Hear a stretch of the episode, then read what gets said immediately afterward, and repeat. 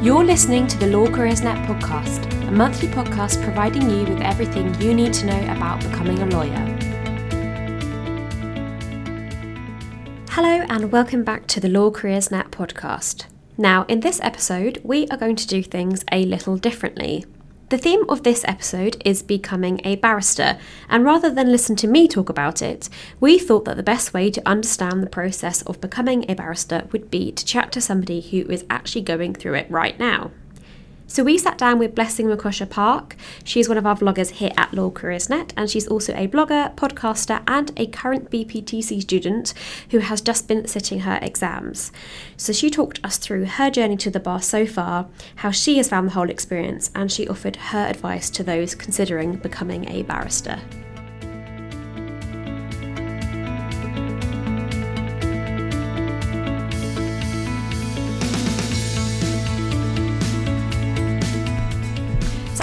Blessing. Uh, thank you for sitting with me here today and having a chat. Um, so I guess what the first question would be would be uh, what made you decide that you wanted to become a barrister?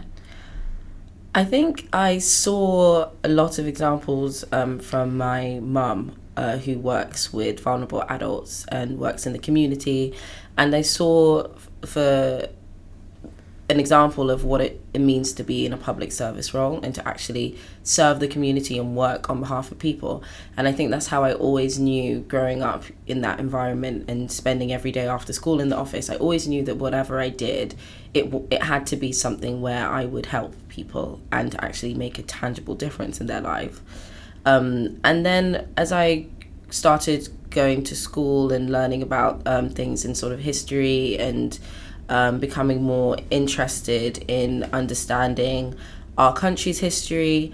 I then understood a lot about injustice and the fact that even though you know I was a really happy kid and I didn't experience any um, you know injustice in my own life i still saw everyday injustice you know things like kids getting bullied i saw things um, that were wrong like on tv and in the news and i wanted to be in some sort of role that i could help with that then i later found out about barristers and then it sort of clicked together and i thought well great i can have this job now where i can actually help people um, I can talk all day and argue all day. Do you like just, doing those things? Which then? is definitely um, my favorite hobby.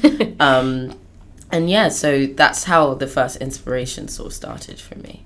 And could you kind of talk us through your journey so far? So, where are you now? Um, what steps have you taken so far on this journey to becoming a barrister? So, I'm very nearly towards the end of my BPTC. Um, I essentially just have two exams left uh, at the end of.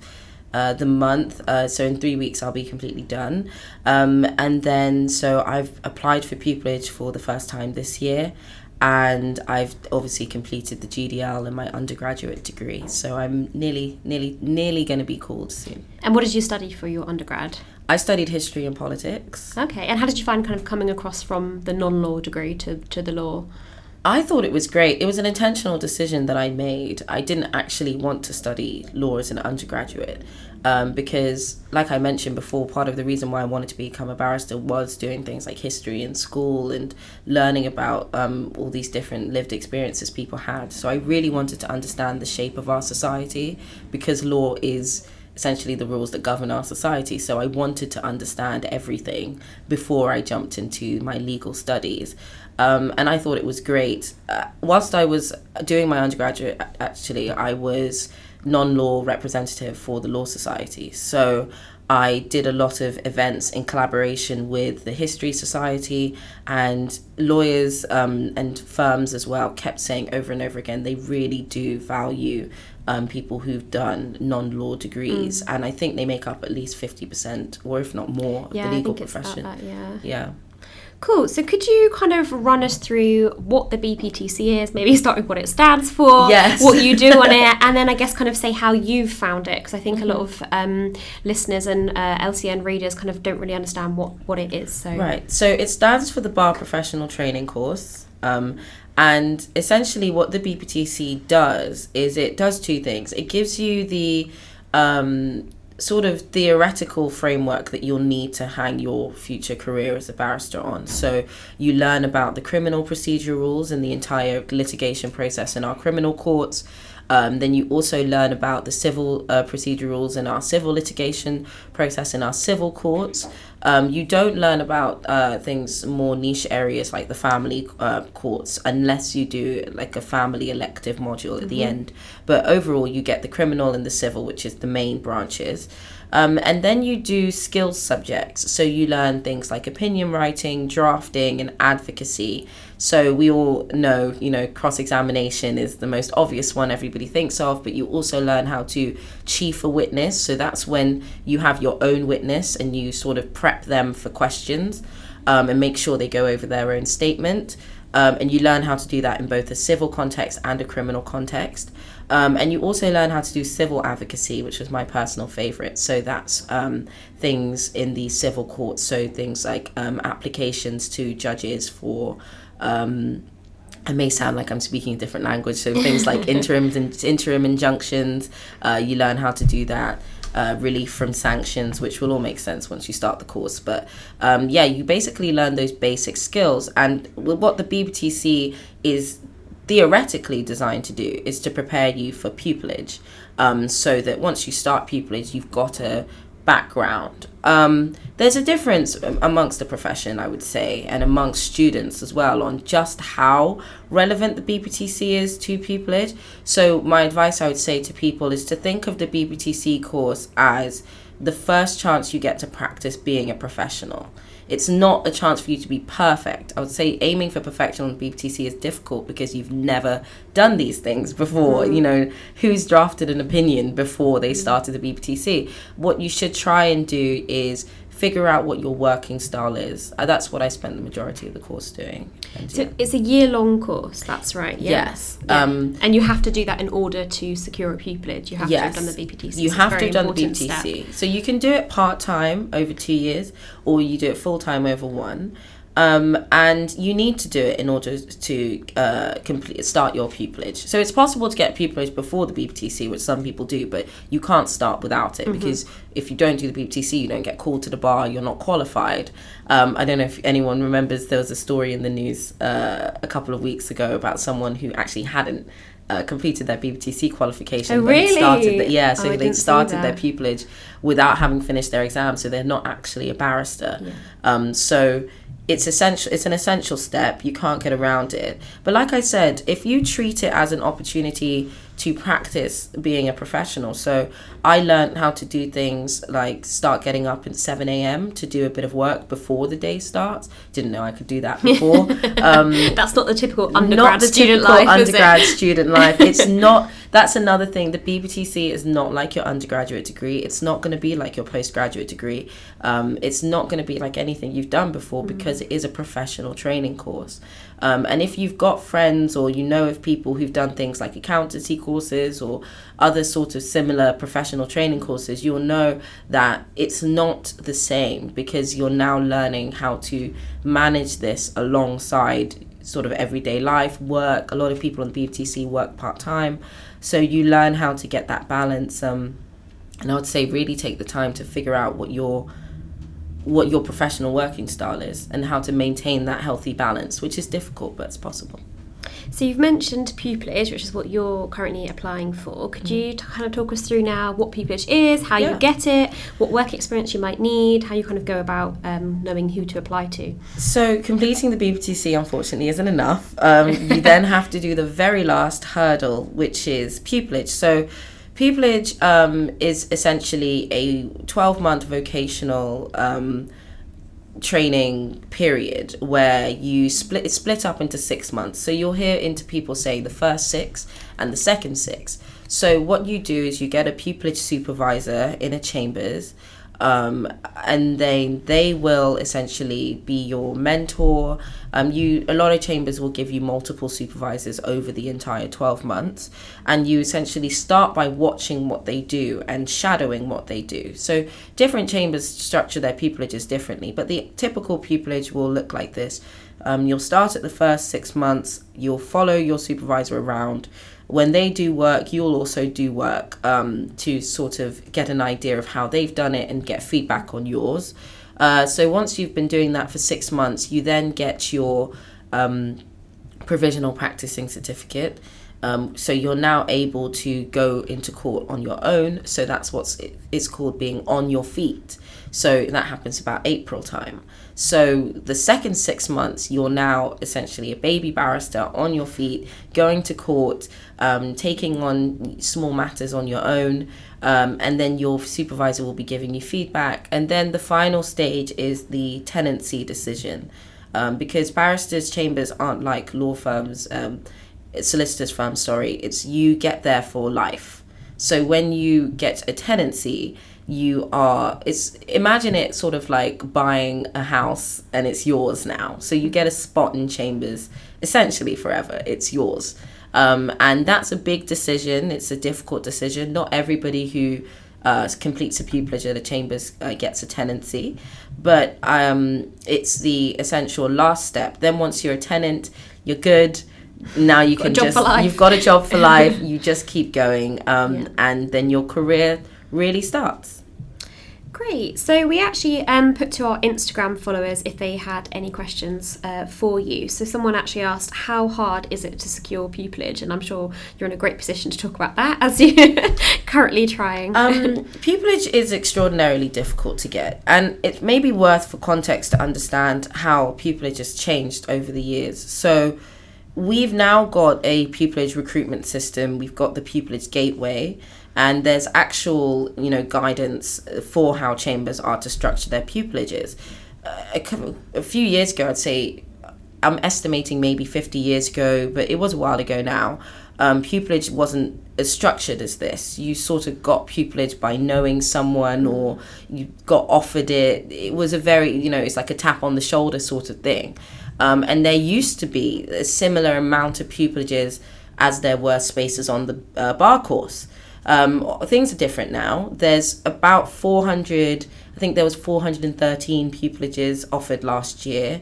Um, contrast that to the fact that almost 800 people got called wow. to the bar last year. Yeah. So there is fierce competition, and that's not just that year's round of applicants. There's you're able to apply for pupillage for three years after you've completed the BPTC until your uh, qualification expires. It's three or five years. So each round, you're against a, a, a good couple of thousand people. Um, and then you obviously have very popular areas of law, you have different types of chambers. So the, that's the context behind pupillage. It's very much a, a, a very challenging thing to get. So one of the best pieces of advice I've gotten and something I try and say to people a lot is that pupillage is not the be all and end all. You've got a lot of personal growth um, that you can go through, a lot of things that you can do uh, beyond pupillage. Um, and so that securing pupillage is great. And that's obviously the ultimate goal, but it's not the only goal. Um, and and so and that's just a bit of context. So the reason why pupillage is hard to get is like I mentioned, what you're really going for is a tenancy. And most chambers will recruit pupils with the view of they're going to be a tenant, they're going to be there for life. So the difficulty with pupillage is essentially convincing the chambers that you're the kind of person they'll want to work with for 30 years or more. Um, so that's where the challenge really lies. It is a personality exercise, and it does require you to have very good um, sense of yourself to know how you appear to others. So therefore, you know which chambers would really appeal to you. Um, and the challenge as well is figuring out how to essentially present yourself in a way that is going to ensure that you get through the door because there's very different stages. There's the written application stage. So that's like I mentioned the pupillage gateway. Some chambers aren't on the gateway, so they have different deadlines. But you write that written application, that's stage one. And it's called the paper sift. Um, and once you've made it through the paper sift, you get a first round interview. Um, and then once you've made it through the first round, you get a second round interview. So different chambers structure each of those stages differently, but you can essentially understand that it's a it's a long process with a lot of hurdles to get through. So having that strong sense of your identity and knowing um, what kind of spaces you want to be in and knowing what kind of people you like to be around will be the best um, way to navigate the challenging process of pupillage. And how do you decide which chambers to apply to? You said it's kind of making sure that your personality fits with them, Mm. but I'm sure there's a lot more to thinking about it as well.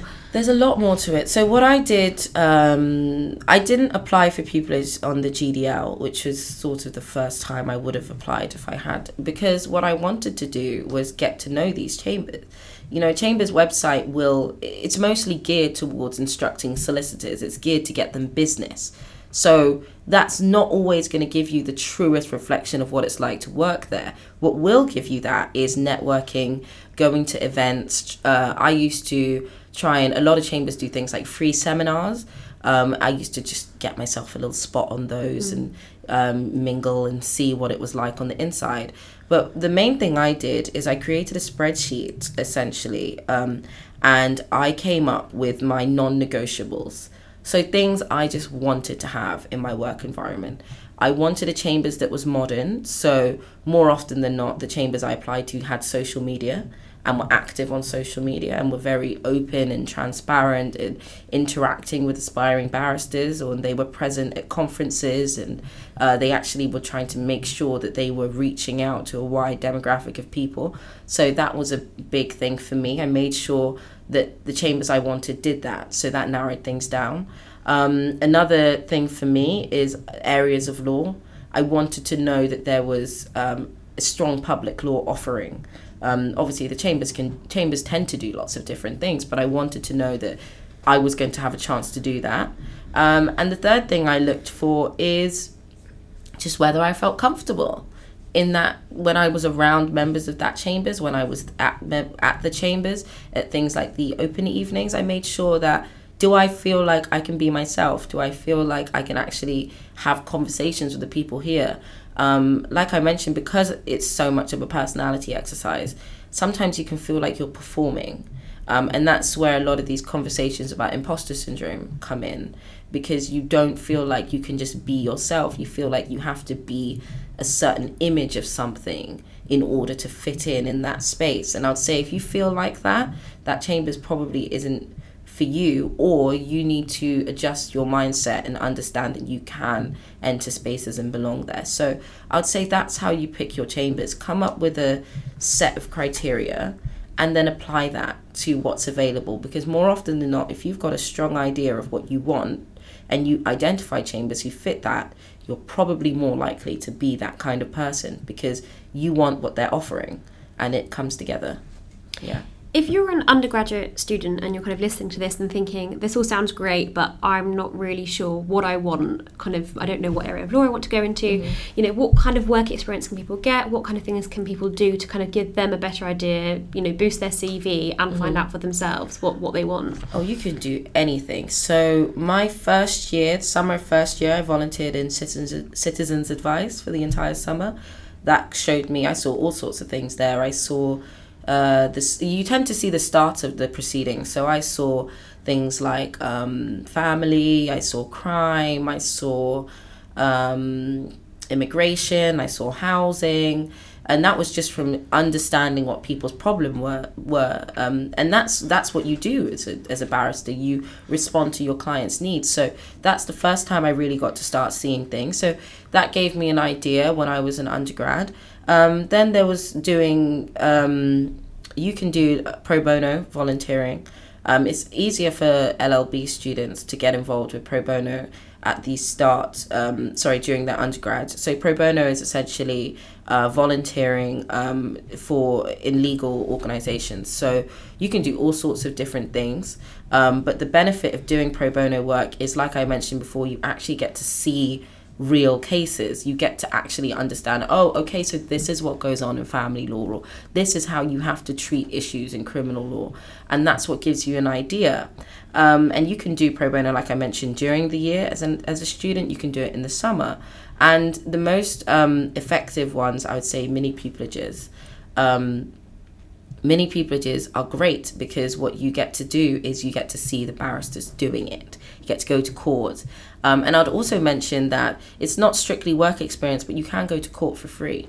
So I used to just go into court and sit there and see what would come up. And it's still good experience. It's still good it? experience, You know, and it's still kind of getting you in, getting you off your foot in the door, and kind Mm-hmm. of understanding, like immersing yourself in the world. Yeah, we definitely would So advise that as as much immersion as you can get and what you do after that is if you double uh, sorry if you couple that with competitions like mooting competitions or advocacy competitions essay competitions you start to get a clearer understanding of oh this is what i'm good at or this is what i'm happy to spend all night researching because i actually find it fascinating that's more likely to give you an indication of what you want Somebody else um, asked us on our Instagram. They said, "I am interested in criminal law slash advocacy. Where can I seek experience for that particularly?" So for criminal law, um, criminal what what I think is good about criminal um, advocacy is that th- I've noticed that a lot of my friends who have got criminal pupillages or a lot of criminal barristers I've met don't really mind how you get it. So that can be anything from I know somebody who um, used to do um, comedy shows. Wow. Yes, so that got them used to being in front of people. It Yeah. got them used to um, speaking and being uh, and knowing how to communicate with your audience, communicate different feelings and emotions. Uh, same thing with uh, drama. So lot of thespians become criminal barristers. Um, so it's not necessarily that it has to have a strict label of criminal or advocacy on it. As long as you're practicing those skills that are inherent in advocacy, knowing how to connect to your listener, knowing how to organize your thoughts, you can do that in any way that works for you, that's in line with what you're already doing. Um, so there's so many different ways that you could get that experience. The obvious ones, like I've mentioned before, are mooting, are ad- a- a- advocacy competitions, but you can get that experience anyway. Um, as long as you're in front of people and you're getting out of your comfort zone to the point that you're extremely comfortable, then you know you're getting the right experience. Somebody else has asked um, a very important question, saying, "So how can you afford everything, um, especially if you're just from a kind of normal working class background?" I think the bar has a bit of reputation um, for kind of being elitist, full of you know people who've been to Oxford or Cambridge. Um, obviously, the BPTC is an expensive course, um, but there are loans out there and there are kind of funding options, aren't there? Yeah. So, uh, uh, some context again. The the reason why uh, a lot of people ask questions like this is because it's not just the price of the courses. Because the BPTC courses, it'll range anywhere from about thirteen thousand to nearly twenty thousand. That's with no scholarship, no no funding, and then on top of that, there are lots of other small costs that can add up. So doing the mandatory test before the BPTC, the BCAT, will be one hundred and fifty pounds, I think it is. Applying for membership to an inn of court costs money. Um, so many different costs can add up. So there's different ways to go about it. And the main way is by getting a scholarship from the Inns of Court. So there's four Inns of Court, which uh, which is something that you can look up as well, and they all offer scholarships. Um, the majority of them are means tested. So if you need the if you need money to fund the course, um, and you you know get through the interview and application stage, then you can get a scholarship to cover your course fees. Um, another thing is that most, sorry, all of the law schools offer scholarships too. Um, I know people who have gotten a combination of different scholarships which have covered their entire fees.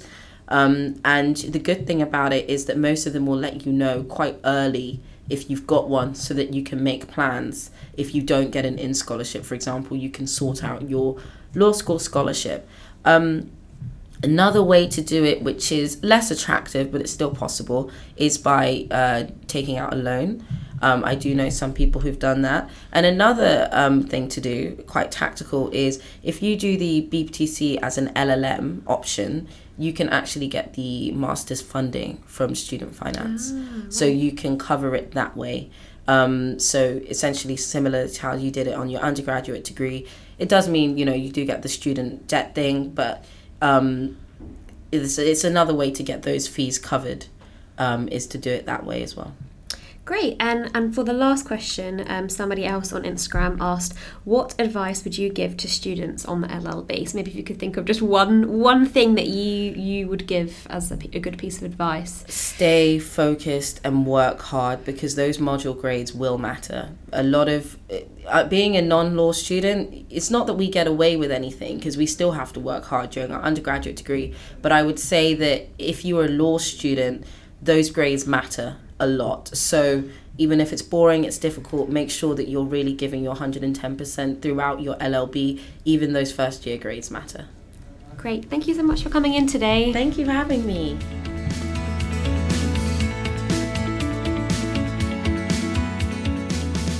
Huge thank you to Blessing for coming in to have a chat with us today, and hopefully that's made things a little clearer for those of you who are confused about the barrister career path.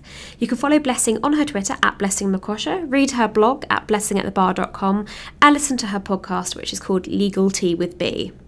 On Law Careers Net, we have a whole barrister section, which contains a comprehensive list of pupillage deadlines, as well as advice and videos on becoming a barrister. There's also more details on the barrister career path, how to fund your studies, as well as information about different barrister practice areas. Don't forget to follow us on Twitter at Law Careers Net UK and let us know what you thought about this episode with the hashtag LCN podcast.